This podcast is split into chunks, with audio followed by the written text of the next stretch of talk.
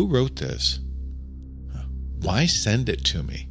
A bust will outlast a city. As I think about this, I think about one of my juniors nodding off in class today. Brent doesn't do this often, but today his face slowly closed on itself and his head sank to the desk. Who am I to fault him? We're all exhausted from the screens, from the isolation. The bust outlasts the city. We see each other through plexiglass shields and never dawdle in going from class to class. There is neither rush nor loiter. We just move through the weeks. Is it live or is it a Memorex facsimile? The city is outlived by the bust. Well, that sounds a little dark, doesn't it? Oh, no, Steve. You have memories of working with your dad on projects, the value of childhood play, the learning about accusations and too narrow judgments of people, etc., etc. The bust outlasts the citadel. You know why? You know why.